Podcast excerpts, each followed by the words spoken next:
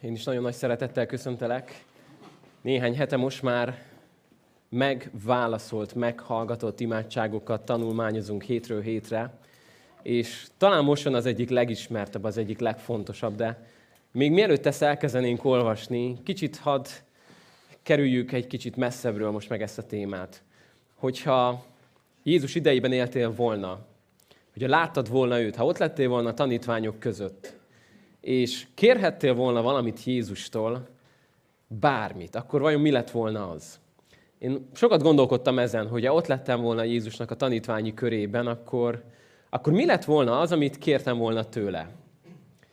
Lehet, hogy kértem volna tőle azt az egyik este, mikor ülünk kint a csillagok alatt, és megpihenünk egy hosszú nap után, hogy Jézus, mesélj már nekem arról, hogy milyen az atyának a dicsősége, milyen a mennyország. Mesélj már nekem arról, hogy, hogy mit fogunk ott csinálni, mert olyan keveset tudunk róla. Kicsit, kicsit mondanál nekem erről többet? Vagy, vagy lehet, hogy megkértem volna, hogy, hogy amiket csinálsz, akár nem tudom, a vizen járás, én azt úgy szeretném megtanulni, rendszeresíteni az életemben. Annyira jó lenne, én mindig tudnék vizen járni egész életemet, csak rohangálnék a tavon, vagy, vagy amikor láttam, hogy, hogy le, lecsendesítetted azt a vihart, akkor, akkor ezt hogy lehet csinálni? Hogy lehet irányítani a természetet? Esetleg tudok viharokat gerjeszteni is? Tehát, hogy létrehozni? Vagy, vagy annyi mindent szerettem volna Jézustól kérdezni. És annyi mindenre kértem volna meg őt, de mindennél beszédesebb az, hogy a tanítványok, akik látták Jézust, újra és újra és újra látták elképesztő csodákat tenni akkor volt egy dolog, amire megkérték őt, és ez így szólt, hogy Jézus, taníts minket imádkozni. Úgy szerepel ez a mondat, hogy amikor látták, hogy Jézus épp imádkozott, utána oda mentek hozzá, és azt mondták, hogy Jézus, taníts meg minket így imádkozni. Ebben volt egy, egy olyan előzmény is, hogy Jézus korában, amikor valaki maga mellé vett tanítványokat, akkor rendszerint a tanítványok azok a mesterüktől tanultak imádkozni, és minden ilyen tanítványi körnek voltak imái, amit a, a mesterük, a rabbijuk tanított. És eddig a pontig Jézus nem tanított ilyet a tanítványoknak, de hogy nézzék a tanítványok, én biztos vagyok benne, hogy az ami olyan csodálatos lehetett, hogy azt mondták, hogy én úgy akarok imádkozni, mint ahogy Jézus. Én látok valamit, hogy ahogy ezt ő csinálja, az valami egészen elképesztő. Úgyhogy ma szeretném, hogy megnéznénk Jézusnak a titkát ebben. És mielőtt rátérnénk arra az imádságra, amit Jézus elmondott ott a tanítványoknak, szeretném, hogy egy kicsit megnéznénk, hogy mi volt az, ami megelőzte Jézusnak ezt az imádságát. Hogyan nézett ki ez az ő életében? Ilyen mondatokat találhatunk a Bibliánkban, Márk 6-ban ezt olvasott, hogy ő pedig így szólt hozzájuk, jöjjetek velem, csak ti magatok, egy lakatlan helyre. Pihenjetek meg egy kissé, mert olyan sokan mentek hozzá, hogy még enni sem volt idejük. Szóval éppen visszajönnek a tanítványok egy nagyon sikeres eh, projektből. És nem tudom, észrevetted el, de nem csak a nagy krízisek és kudarcok, de a nagy sikerek és győzelmek is kiveszik belőled az energiát. Teljesen mindegy, hogy valami jól sikerült, vagy rosszul, az ugyanúgy elvesz belőled energiát. Akkor is, hogyha együtt voltál egész nap a gyerekeiddel, és végig hisztiszték, de jó eséllyel akkor is elfáradsz, hogyha kis a földre szállt angyalok voltak, de azért, azért volt velük energia, nem? Szóval amikor benne vagy valamiben, akár egy nagyon jól sikerült szolgálatban, akár egy szörnyen sikerült szolgálatban, Jézusnak az volt a protokoll, hogy ilyenkor azt mondta a tanítványoknak, miután visszajöttek egy nagyon sikeres missziós körútról, hogy akkor most gyertek velem, csak ti magatok egy kisé, és pihenjünk meg egy lakatlan helyen. Aztán mielőtt azt mondanád, hogy ez valami kiragadás, Máté 14-13-ban azt olvasod, amikor meghallott ezt Jézust, eltávozott onnan a hajón, egy lakatlan helyre egyedül. Mit hallott meg Jézus? Azt hallotta éppen meg, hogy az egyetlen ember ezen a földön, aki lehet, hogy jobban megértette, mint bárki más, keresztelő János, a rokona, a barátja, aki Isten elküldött előtte az illés lelkével, hallotta, hogy mi lett vele, hogy börtönbe zárták, hallotta, hogy meghalt. Képzeld, hogy milyen pillanat lehetett ez Jézusnak. És azt olvasott, hogy amikor egy ilyen krízisbe találta magát, egy ilyen érzelmi nehézségben, amikor ennyire elönthették őt is a fájdalom, a gyász és az elválásnak a fájdalmai, akkor azt olvasott, hogy beszállt egy hajóba, egyes egyedül, és elment egy lakatlan helyre. Aztán nézzük még egy pár igét, jó? Lukás 6-ban azt olvasod. Történt azokban a napokban, hogy kiment, egy, kiment a hegyre imádkozni, és Isten az imádkozva virrasztott át az éjszakát. Miért csinálta ezt? Figyeld a folytatást. Amikor megvirratt, odaívta a tanítványait, és kiválasztott közülük 12-t.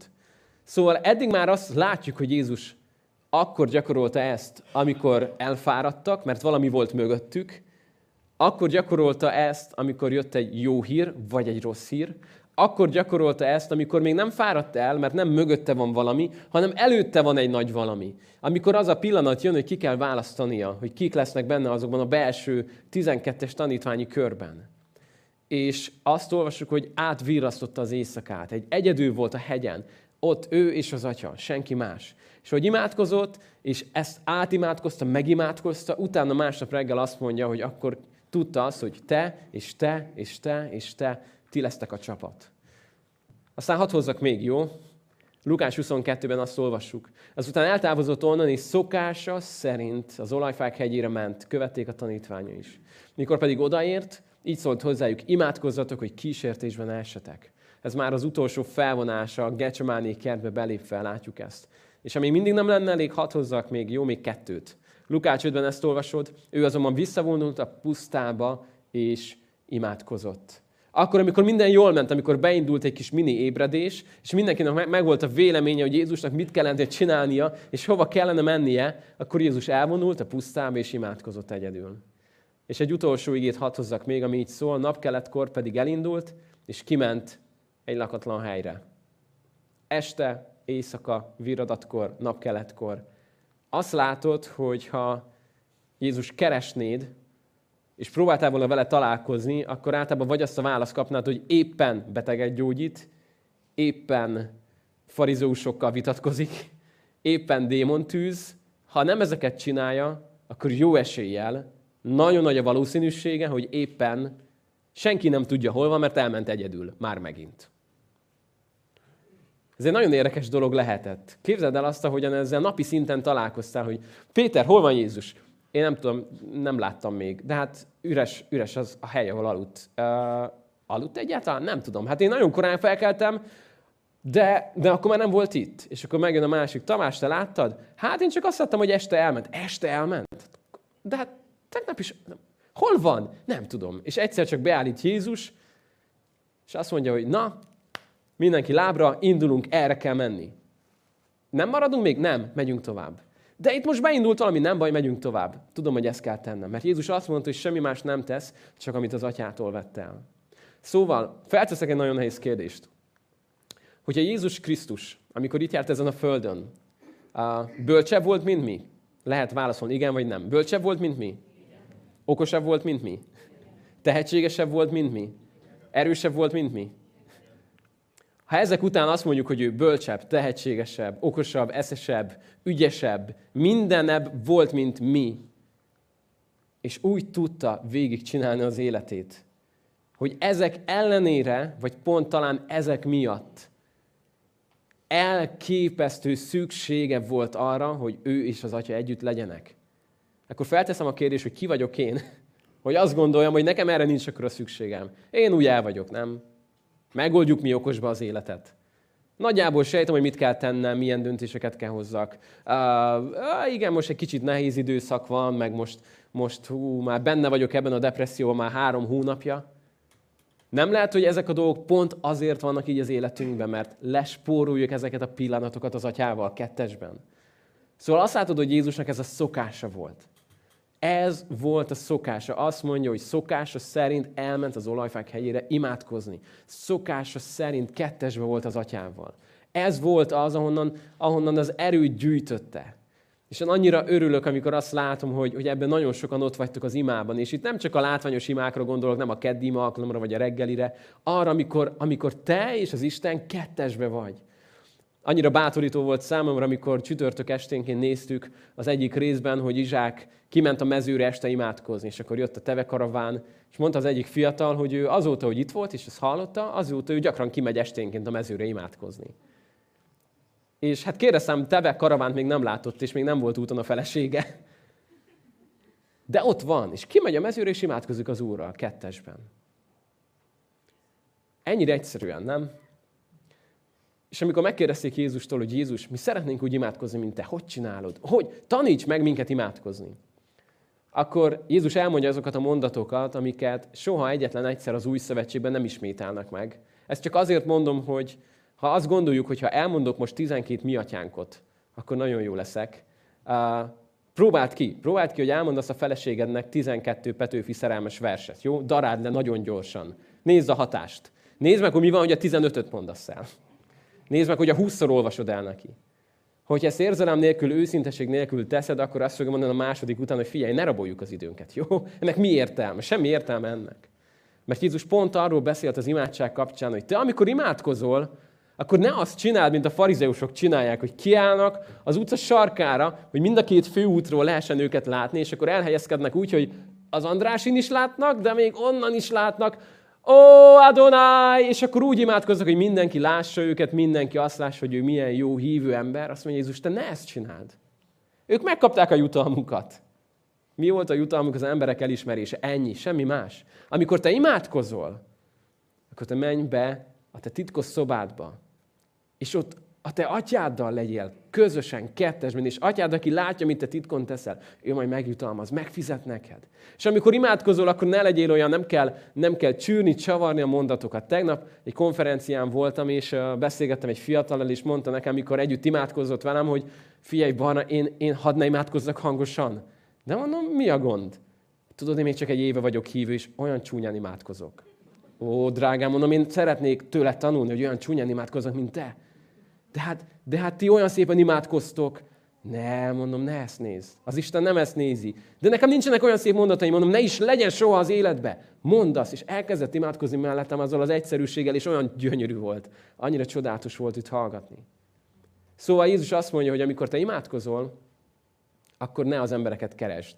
Ne azt nézd, hogy ki mit szól rá, vagy ki mit fog mondani, hogy ha együtt imádkozol, akkor hümmögnek, hogy hmm, esetleg azt mondja, hmm, ámen. Hanem te, amikor imádkozol, akkor az atyádra figyelj. És ezért Jézusnak az első mondata így szól, hogy mi atyánk. Mi atyánk.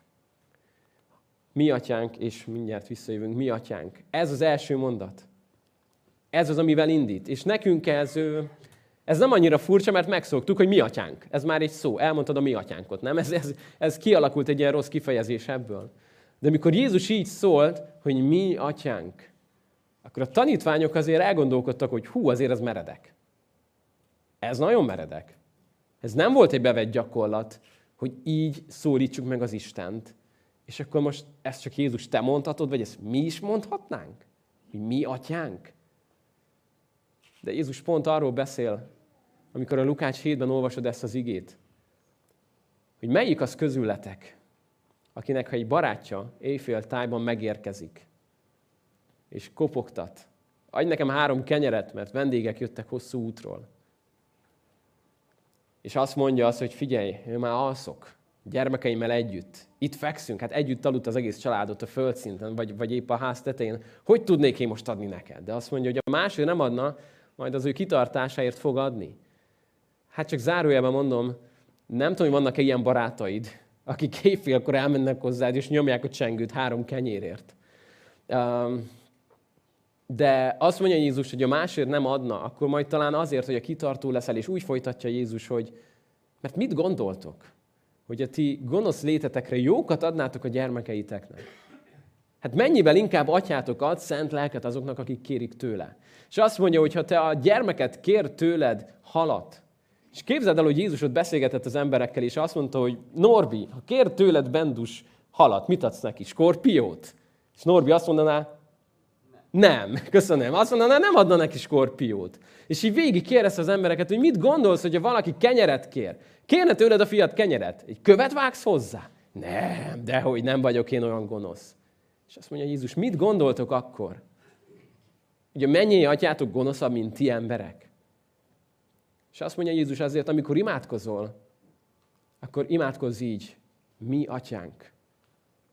Mi atyánk. Ez az, ami megnyitja nekem a mennyországot.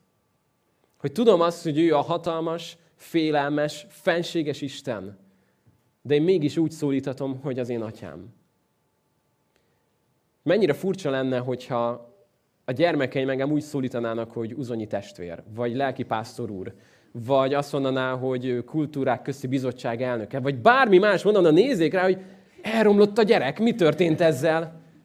Mert hiába ezek a státuszok lehet, hogy igazak, de köztem és a gyermekem között a legnagyobb, amit ki tud mondani, az az, hogy édesapám, apuci, apa. Nincsen ennél nagyobb, amit mondhat nekem. És nagyon kevés ember mondhatja ezt nekem a Földön. Még csak három darab, senki más. És milyen jó ez, amikor, amikor megérted, hogy igen, szólíthatom úgy az Istent, hogy mindenható, mindenségnek ura, alfa és omega, és annyi mindennek igaz ránézve. De a legnagyobb, amit mondhatok az Istennek, a saját kapcsolatomban a legközvetlenebb az, hogy úgy szólíthatom, hogy édesatyám. Édesatyám. Ezt mondhatom az Istennek. És aztán Jézus úgy folytatja ezt az imát, mi atyánk, aki a mennyekben vagy. El, elmondja azt, hogy igen, atyánk, te ott vagy fenn a mennyekben. Ott vagy fenn a trónon. Én nem vagyok ott, te ott vagy fenn a trónon. Te ott vagy fenn a mennyekben. Én itt vagyok lenn a földeken. De te fent vagy a mennyekben. És ez, ez már pozícióba helyezi az Istent, hogy ő az, akiről azt mondja a Zsoltáros, azt mondja Dávid, hogy olyan előtte a föld, mint a lábának a zsámolya. Egy kis labda, nem? Egy apró kis labda. Képzeld el, amikor van egy apró labda. Otthon sokat focizunk, és van egy labda, egy kifejezett labda, az az egy labda, Eliott azt mindig úgy hívja, hogy tyúk tojás, és azon szokott ugrálni egy kis gumilabda. És képzeld el, hogyha azt mondom, hogy itt van Eliott, és ott van egy kis labda a lábánál, ami alig ér fel, nem tudom, a lábszárának a közepéig. És azt mondom, hogy valami gond van azon a labdán belül. Mivel az a labda olyan pici hozzá képest, ezért a gondcsa lehet sokkal nagyobb Eliotthoz képest. Na most képzeld el, hogy az Isten azt mondja, hogy a föld az ő lábának zsámolja. És mi oda megyünk az Úrhoz, hogy Ó Istenem, én, én megszólítalak téged, de nem tudom, hogy van a hatalmad megoldani ezt a dolgot. Amivel segítek, hogy megtaláld a tyúktojás labdán belül, hogy hol van pécel. Mert olyan pici ez a hely, olyan pici a országvilágunkon belül, hogy nagyon nehéz megtalálni minket, de nekem egy olyan nagy problémám van, ami nagyobb, mint te. Érted, mennyire, mennyire összeférhetetlen lenne ez elgondolásként, hogyha megérted azt, hogy mi atyánk, aki a mennyekben vagy. Aki játszodozol az univerzummal, és, és, és a kezedben van minden, az összes csillag előtted van. Mennyire helyre teszi ez az életünket, hogy atyám, te vagy a mennyekben. És azt mondja Jézus, hogy szenteltessék meg a te neved. Szenteltessék meg a te neved. Nehogy félreértsük, nem attól lesz Isten szent, hogy én azt kimondom. Nem attól lesz nagy, hogy én azt kimondom. Hogyha nem ismered el Istennek a nagyságát, ez nem befolyásolja őt. C.S. Lewis azt írta, hogy ha valaki gyűlöl Istent, vagy, vagy büszkén vállalja, hogy ő nem hisz benne, azt mondja, ez legalább annyira van befolyással rá, mint hogy egy ember a börtön cella mélyére aki nem hisz a napban, felírja a sötétség szót a cellájára. Odaírt, hogy sötétség. Mit befolyásolja ez a napot semennyire? Istennek a szentsége, a hatalma az ott van, változatlan. Nincsen benne változás, és annak árnyéka sem. De amikor, amikor megértem azt, hogy ő milyen szent, megértem azt, hogy ő milyen nagy és milyen hatalmas, az bennem nagyon sok mindent megváltoztat. Olyan, mint amikor itt cseréled a fókusz, cseréled a, a, a lencsét egy távcsövön, és, és közelebb és közelebbről látsz valamit, ami egyébként is nagyobb, mint amit mi el tudnánk képzelni. Képzeld el, amikor mondjuk a Hubble teleszkóppal megnéznek egy olyan csillagot, ami, ami elképesztő messzeségben van tőlünk. És amikor belenézel, és a legkisebb nagyítással nézed, akkor egy kis apró pötty, és mondod, milyen kis aranyos cuki, és aztán elmondják neked, hogy mondjuk három ezerszer akkora, mint a mi világunk, a mi földünk. És aztán ránagyítanak, ránagyítanak, és egyre nagyobb. Nem változott a mérete, az ugyanakkora, de változik az, hogy te mekkorának látod. És amikor elkezded az Istennek a szentségét meglátni, és elkezded őt dicsérni, akkor ez történik, hogy javul a látásod, és cseréled az optikai lencsét a szemeden, és látod nagyobbnak, és nagyobbnak, és nagyobbnak az Istent. És azt mondja Jézus, hogy jöjjön el a te országod jöjjön el a te országod. Mert ez volt, amit Jézus meghirdetett, mikor elkezdett prédikálni, hogy elközelítetett a mennyeknek az országa a földre. Hogy eljött annak az ideje, hogy ezen a földön beköszöntsön az Istennek az országa. Hogy a béna járjon, hogy a foglyok szabadok legyenek, hogy a gyenge azt mondja, erős vagyok. Eljött ennek az ideje. És jöjjön el a te országod, legyen a te uralmad az én életemben. Isten országa ott van, ahol ő uralkodik. Isten országa ott van, ahol te adsz neki egy trónt. És amikor azt mondod, hogy jöjjön el a te országod, Istenem, akkor ez azt jelenti, hogy Uram, amit tudok, hogy van egy trón, ami felett van hatalmam. Úgyhogy én szépen lejövök onnan, és odadom neked, hogy legyél úr az életemben. És majd azzal folytatja Jézus, hogy legyen meg a te akaratod. Na, mire idáig eljutunk, ez már egy jó kis bemelegítés, nem? Ez egy nagyon érdekes dolog, hogy Jézus nyilván nem azt mondta, hogy pontosan ezeket a szavakat kell elmond x számmal egy nap, de a mintát, amit adott nekünk, az nagyon tanulságos. Amikor azt mondja, hogy mikor az Istenhez jössz, mi atyánk, aki vagy a mennyekben, szenteltessék meg a te neved, jöjjön el a te országod, legyen meg a te akaratod. Ez néha abban változik, vagy különbözik az én imáimtól, amik hirtelen feltörnének belőlem, hogy az enyém úgy kezdődik, hogy jaj, de nagy bajba vagyok én. Nekem van egy nagy bajom, Istenem, és nem tudom, hogy te ezt meg tudod-e oldani. Ehhez képest azt mondja Jézus, hogy mi atyánk, aki vagy a mennyekben, szenteltessék meg a te neved. Jöjjön el a te országod, legyen meg a te akaratod. Amint a mennyben, úgy a földön is. Ez mind róla szól eddig.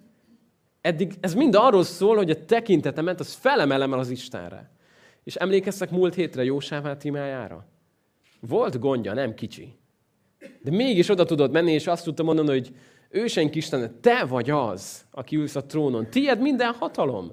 Tied minden. Te vagy az, aki cselekedtél a múltban. Te vagy az, aki, aki kihoztál minket, aki megígérted nekünk ezt a földet. Te vagy, te vagy, te vagy, te vagy. És a végén mondta, hogy de látod, hogy van itt egy apró probléma. És amikor ezt megérted, akkor ezt be tudod emelni az életedbe, ezt a gyakorlatot, hogy atyám, aki vagy a mennyekben. Uram, ez a tied, a föld a tied, az életem a tied. Akarom, hogy a te akaratod legyen meg az életemben. Akarom azt, hogy te uralkodj. Akarom, hogy lássam azt, ami már megvan a mennyben, hogy meglegyen itt a földön is lenn. Ez egy nagyon fontos szellemi igazság, hogy nagyon sok minden először ott dől el, és utána itt láthatóvá válik, vagy ha csúnyán mondjuk manifestálódik, megtörténik itt körülöttünk. Láttál már ilyet? Hogy imádkoztál valamiért, vagy imádkoztál valakiért, imádkoztál, imádkoztál, imádkoztál, imádkoztál, és egyszer érezted, hogy megkönnyebbült a szellemed. És valami áttört. Nem beszéltél az illetővel, nem történt semmi, csak ott a térdeiden megvívtál egy harcot, egy csatát, és valami ott tudtad, hogy most megtörtént. És többé már azért nem imádkoztál. És másnap találkoztál az illetővel, és láttad azt, hogy utána a Földön is megjelent az, ami tegnap este megtörtént a térdeiden. Ez egy nagyon különös dolog. Elmesélt egy misszionárius, hogy volt egy város, elmentek oda, hogy szolgáljanak, és azt látták, hogy minden 20 és 80 év közötti férfi alkoholista, de szinte tényleg mindegyik. És minden sarkon két-három kocsma sorakozik. És azt mondták, hogy akarunk szolgálni az emberek felé, de nem tudunk, mert egész nap részegek. Nem tudunk velük beszélni. És akkor azt kapták, hogy imádkozzunk azért, hogy zárjanak be ezek a kocsmák. Hát, de túl sok van belőlük. De elkezdtek imádkozni. És hogy elkezdtek imádkozni, egyre, egyre, egyre többször és többen és több imádkozót gyűjtöttek erre, egy érdekes dolog történt, hogy egyetlen kocsma tulajdonossal se beszéltek, de egymás után kezdtek bezárni a kocsmák a városba.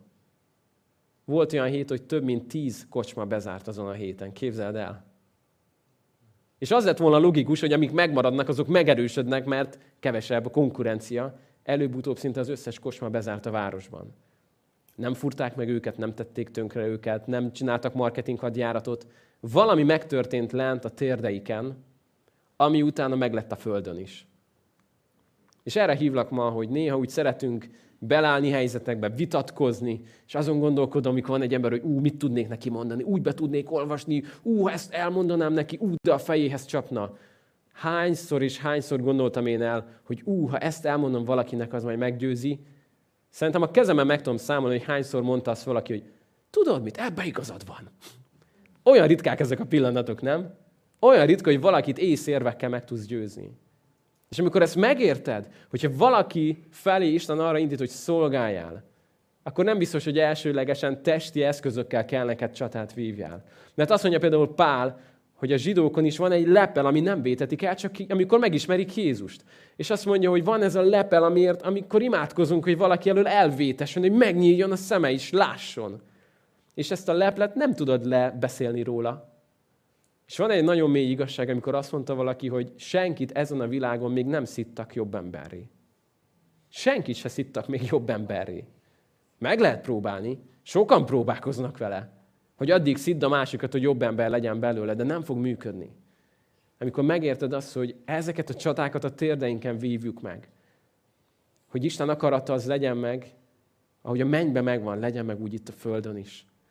És utána rátér egy nagyon fontos részre, végre saját magunkra, ugye? Hogy a mindennapi kenyerünket ad meg nékünk ma. Hát ez azt mondjuk, hogy végre már rólunk szól, de higgyétek el, hogy ez nem tetszik nekünk. Mert mi azt szeretnénk, hogy a havi kenyerünket ad meg nekünk ma. Mi azt szeretnénk, hogy a következő fél év összes kenyerét kérjük ma. Hogy biztonságban érezzük magunkat. Hogy, hogy ne kelljen aggódnunk a holnap felől. Erre Jézus azt mondja, hogy a mindennapi kenyerünket ad meg nekünk ma. De ez azt jelenti, hogy a holnapi még nincs meg. Hűha! És mi van még a magánnyugdíjpénztárunkkal, Jézus? És mi lesz velünk 20 év múlva, meg 30 év múlva? És nehogy félre, és nem arról beszélek, hogy ne gondolkodj előre. A példabeszédek pontos sokat beszél arra, hogy, hogy legyél bölcsebben, és ne szord el, és, és van ebben egy egyensúly. De szeretném, ha látnád azt, hogy Jézus itt a napi gondviselésről beszél. Csütörtök egy nagyon érdekes dolgot értettünk meg.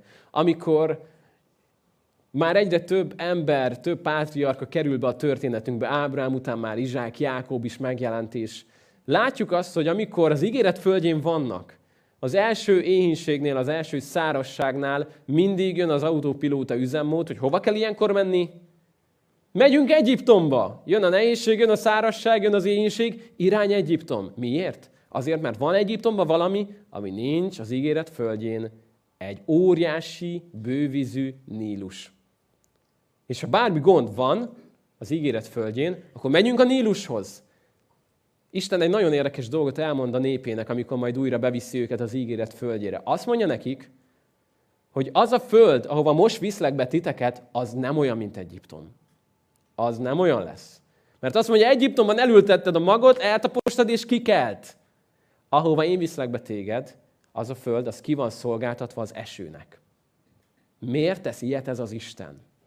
Miért tesz ilyet? Tudod miért? Mert azt mondja, hogy ha bízol bennem, akkor én meg fogom neked adni idejében a korai és a késői esőt. És mi erre azt mondjuk, hogy halleluja, nem azt mondjuk, hogy jaj ne. Ez nem kiszámítható. Ez nem, ott a Nílus, oda megyek, tegnap is itt volt, holnap is itt lesz. Nem kell hinnem, nem kell bíznom Istenben, végre kiszámítható, itt van minden, kész, pont. Miért visz engem Isten olyan helyre, ahol minden egyes nap bíznom kell abban, hogy jön majd az eső, amit nem tudok befolyásolni. Miért? Azért, mert mit épít az Isten? Hitet. Ábrahám minek volt az ősatja? A hitnek az ősatja.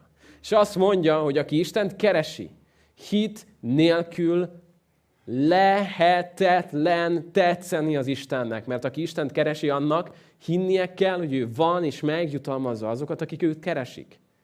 Ezért azt mondja Isten, hogy ő nagyon szereti az olyan térségeket, ahol nincsen nagy folyó, ahol nincsen B-terv, hanem ahol az van, hogyha bízol bennem, akkor hidd el azt, hogy megadom az esőt idejében. Ez a szó, hogy idejében, ez az, ami bosszant minket. Mert mi néha az idejében máshova tennénk, mint ahova Isten teszi. És azt éreznénk, hogy az idejében az most van, vagy tegnap. Ő meg azt mondja, hogy még nem jött el az ideje. De hidd el, hogy meg fogom adni idejében a korai és a késői esőt is az életedre nézve. És ezt mondja Jézus, mindennapi kenyerünket ad meg nékünk ma. És ha azt gondolnánk, hogy hú, ez volt a neheze, hogy elfogadjam azt, hogy Isten a mannát arra a napra adta, és hogyha összegyűjtötted, nyilván szabad kivételével, ott ugye volt egy kivétel, de hogyha összegyűjtötted egy átlagos napon, és többet gyűjtöttél, mint amire szükséged volt, akkor mi lett a többivel?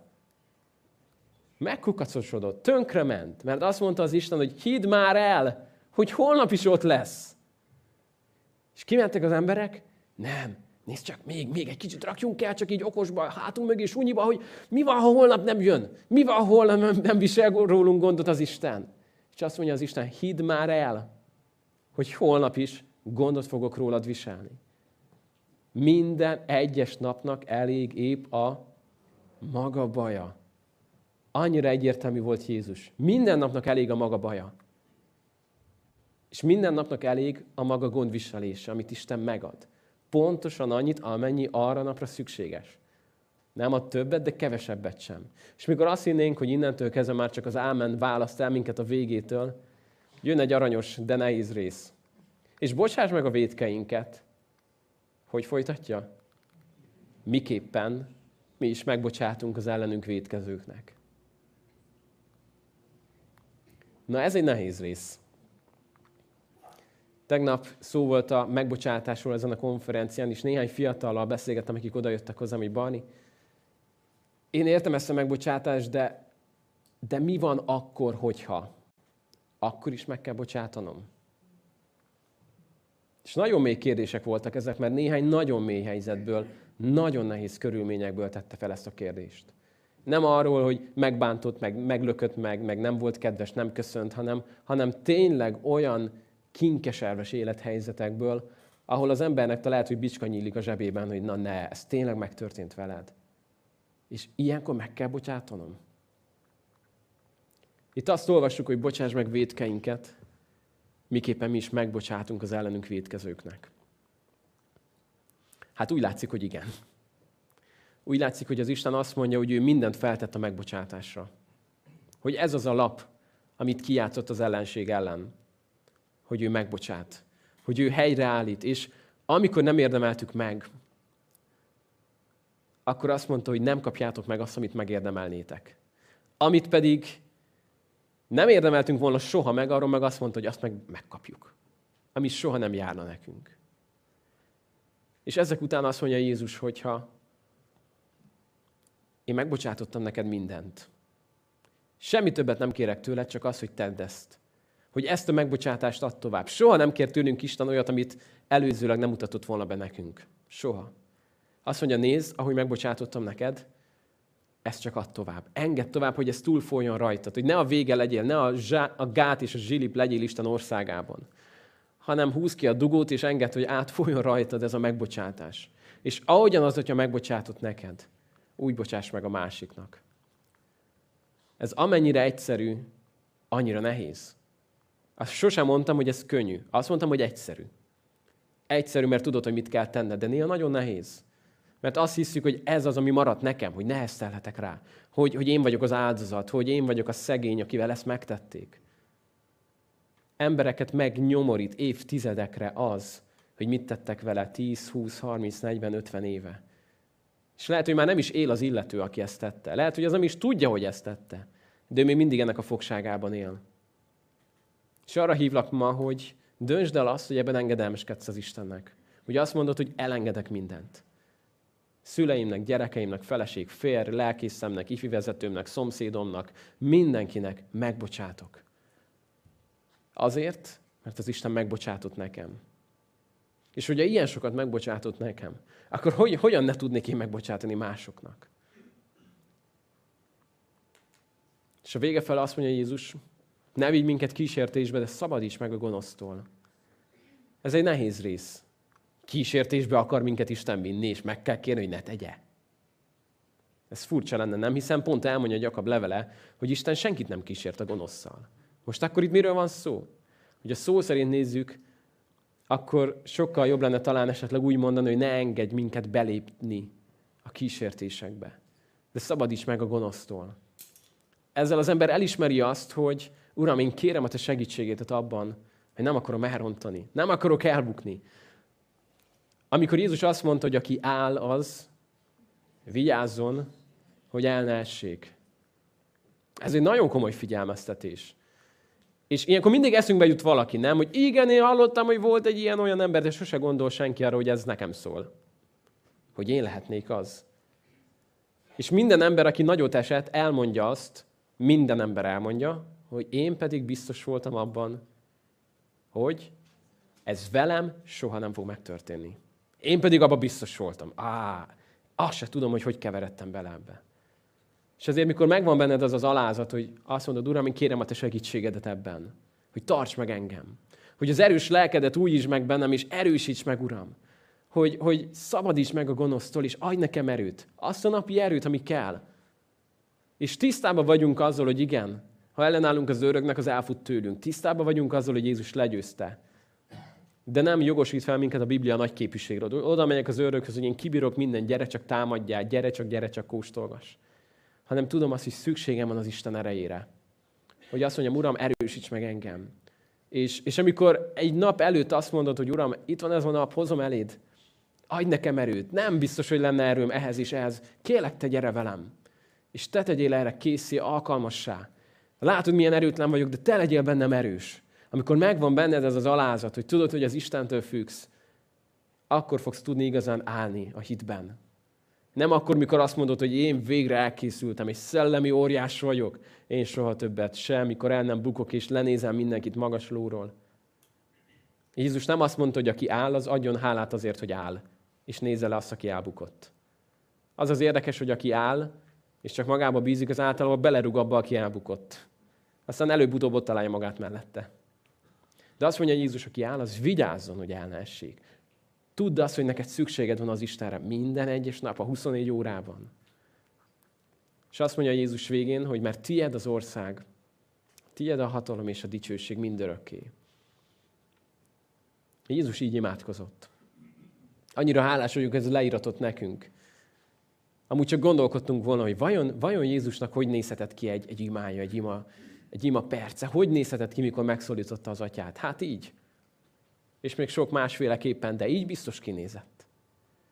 És erre bátorítlak, nem arra feltétlenül, hogy ezt ugyanez szóról szóra naponta 50-szer mondd el. Hogyha, hogyha mélyen a szívedbe zárod, akkor, akkor nyugodtan használd ezt az imát is, mondd el, és erősítsd ezzel magad. De arra bátorítlak, hogy tanuld meg ennek a szívét és ennek a, a mélyét, hogy miről szól ez. Hogy hogyan hogyan vezeti Jézus az imádságra tanítványait. Hogyan emeli a saját fókuszokat fel az égre, hogy mi atyánk, aki ott vagy fenn a mennyben. Tied minden, tied minden hatalom. A te országod jöjjön el, a te neved legyen megszentelve, és, és legyen meg a te akaratod. Amint a mennyben megvan, úgy itt a földön is. Olyan jó, mikor ezt ki tudod mondani őszintén. Mert általában van nekünk egy saját akaratunk, és arról meg vagyunk győződve, hogy ez mindig jobb, mint az Isten akarata. De amikor azt mondod, Uram, legyen meg a te akaratod, mert az a legjobb, ami történt az életemre nézve, annál nem lehet jobb, mint a te akaratod az életemre. És hadd bátorítsalak arra, hogy találd meg azt a helyet. Lehet, hogy neked is egy mező lesz. Lehet, hogy ez csak annyi lesz, hogy két megállóval hamarabb szállsz le a buszról. És azt mondod, hogy azt a két megállót, azt végig sétálod, és közben az Úrral fogsz beszélgetni. Nem tudom, hogy ez hogy fog kinézni a te életedben. Mindegyikünknek más. De Jeremiásnál van egy nagyon érdekes felkiáltás, egy vágy. Mikor azt látja, hogy az egész társadalom romlott, hogy mindenki házasságtörő, és mindenki hűtlen, és látja, hogy mennyi, mennyi fertő van Izraelben, akkor van egy, van egy vágy, egy kívánság benne, ami így szól, bárcsak lenne a pusztában egy kunyhóm az út mentén. Elhagynám népemet, elmennék tőle. Mert mindenki házasságtörő, hűtlen társaság. Szóval azt mondja Jeremiás, hogy én nem, én, én nem bírok itt élni. Annyira romlott ez a nép.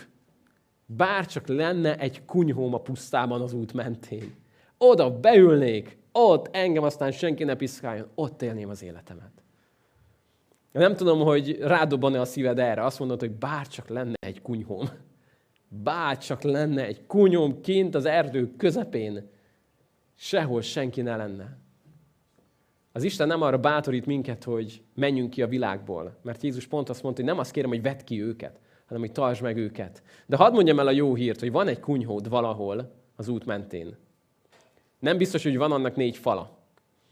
Lehet, hogy, lehet, hogy ennél sokkal egyszerűbben néz ki ez a kunyhó is. Lehet, hogy egy, egy, egy mező. Lehet, hogy a BKV egyik járata neked az a kunyhó az út mentén. Lehet, hogy egy szekrényednek a belső része. Nekem volt, amikor annyi volt a kunyhóm az út mellett, hogy be tudtam ülni a ruhás szekrénybe, és magamra tudtam zárni. És olyan pici albéletbe raktunk akkor még Magdival, hogy az volt nekem a csendességes szobám. Nem volt benne sok levegő, de, de, de mégis működött a dolog, mert azt mondtam, Uram, én most itt vagyok, téged kereslek. És Magdi is tudta, hogy ha én bent vagyok a ruhászekrényben, akkor ne zavarjon, csak ha valami nagy baj van. Bárcsak lenne a pusztában egy kunyhóm az út mentén. Hadd mondjam a jó hírt, hogy van. És arra vár, hogy ott legyél. Arra vár, hogy ott időz. És mindig nyitva van nap 24 órájában. De ugye Jézusnak erre szüksége volt. Hogy a Jézus minden nagy döntése előtt, minden nagy döntése után, sikeres szolgálatok után, előtt, közben, jó hírek előtt, után, rossz hírek után, következetesen, mindig elvonult, hogy az atyával legyen. Akkor mit gondolunk mi magunkról, hogy azt mondjuk, hogy én el vagyok? Nekem erre nincs szükségem. Lehet, hogy Jézus ilyen gyenge volt. Ne, én jó vagyok. Kell, hogy ez helyre rakja bennünk egy kis alázatosságot, hogy Uram, nekem szükségem van rád jobban.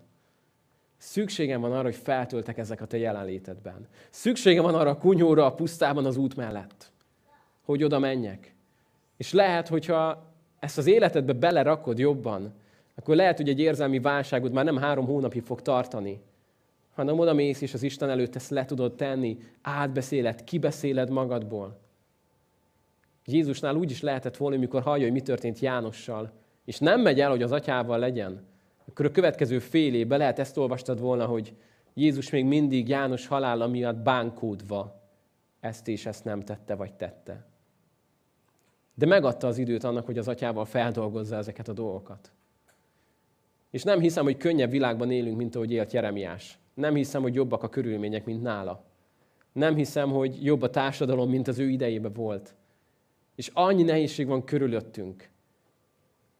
Végignéztük egy, egy lelkész körön azt, hogy az elmúlt 15-20 évben eleinte 4-5 évente, majd két évente, majd évente olyan válságok és krízisek sújtanak minket, amit el se tudtunk volna képzelni 20 évvel ezelőtt.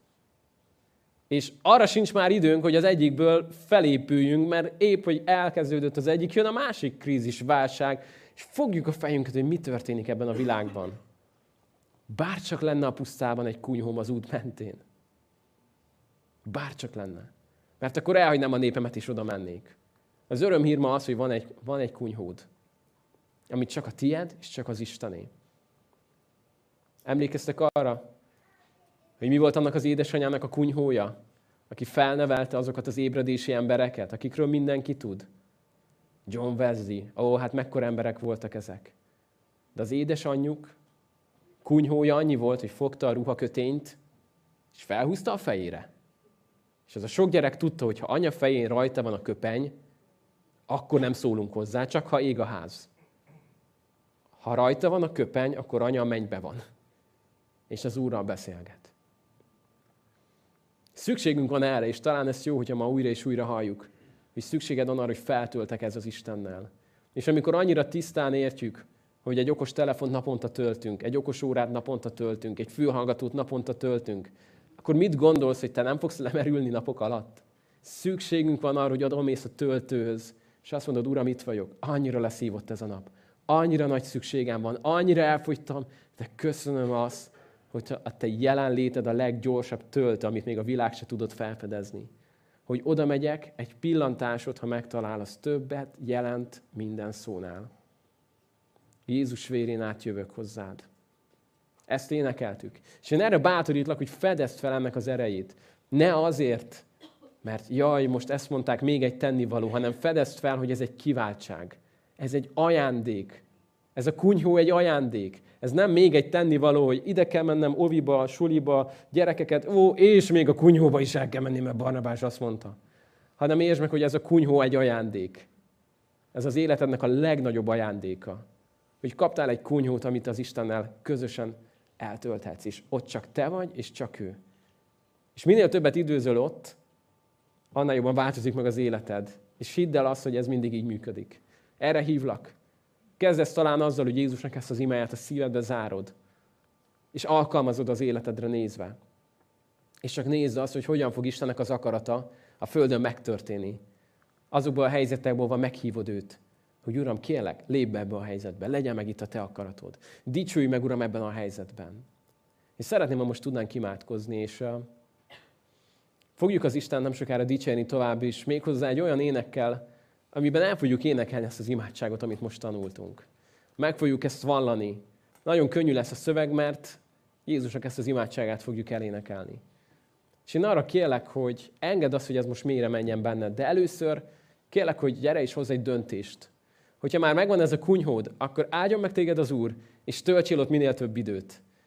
És képzeld el, milyen jó, hogyha valaki keres téged, és azt mondják, hogy ó, figyelj, megint az Úrral van. Most sincs itthon, nem tudom, megint elment, megint kint van a mezőn, megint, megint, megint, megint. De amikor ezt megéled, akkor ebből jön az erőd. Arra kérlek, hogy hajtsd meg most a fejedet velem együtt, és, és fogadd el azt a meghívót, amit az Isten ad neked. Ezt most a kezedbe veheted, egy meghívót tőle a kunyhóba. És ezen a meghívón ott van, mert ismer téged, ott van, tudja az élethelyzetedet, tudja azt, hogy ez mikor és hogyan lehet megvalósítani. De nem azért hív téged oda, hogy elrabolja a drága idődet, hanem azért, hogy az ő drága jelenlétével megajándékozzon téged. Atyám, én köszönöm azt, hogy eléd jöhetünk most, és köszönöm, köszönöm azt, Uram, hogy Te nem egy távol levő Isten vagy. Én köszönöm, hogy Te nem Jeruzsálemben vettél csak lakozást, nem messze vagy, hanem eljöttél is, és itt vagy bennünk, mi lehetünk a te templomod, Istenem. Én köszönöm ezt, és köszönöm azt a kiváltságot, hogy arra hisz minket, hogy közösségbe legyünk veled. Atyám, bocsáss meg azt, hogy voltunk annyira ostobák, arrogánsak, hogy egy percig is azt gondolnánk, hogy nélküled jól el vagyunk, hogy meg tudjuk oldani a helyzeteinket, hogy van elég erőnk saját magunktól, Atyám, szeretnénk odajönni hozzád alázatban is, és elismerni azt, hogy nélküled semmit sem tudunk tenni. Vagy amit nélküled tudnánk tenni, az egy nagy semmi. És kérjük, Uram, azt, hogy legyen az az életünknek a része, Uram, segíts minket ebben. Köszönöm, Atyám, a meghívót, amit most a kezünkbe adsz a kunyhóba. Köszönöm, hogy létrehoztad, mert a kárpit ketté szakadt. És mindegyünk számára ott van ez a lehetőség, hogy veled találkozzunk.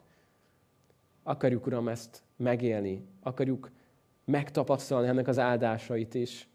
Uram, Te látod, hogy hogy vagyunk most itt. Látod, hogy ki az, aki annyira el van fáradva, hogy lehet, hogy most napokig kéne abban a kunyhóban ülnie.